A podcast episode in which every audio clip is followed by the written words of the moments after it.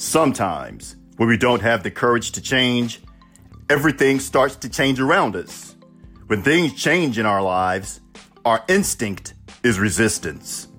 This is because when we see a change appearing, we are often fearful that it is something bad. There cannot be a vacuum in the universe. So as something moves out, something must come in and replace it. When change comes, relax, have faith, and know that the universe does not make mistakes. Humpity hump, let's make it do what it do.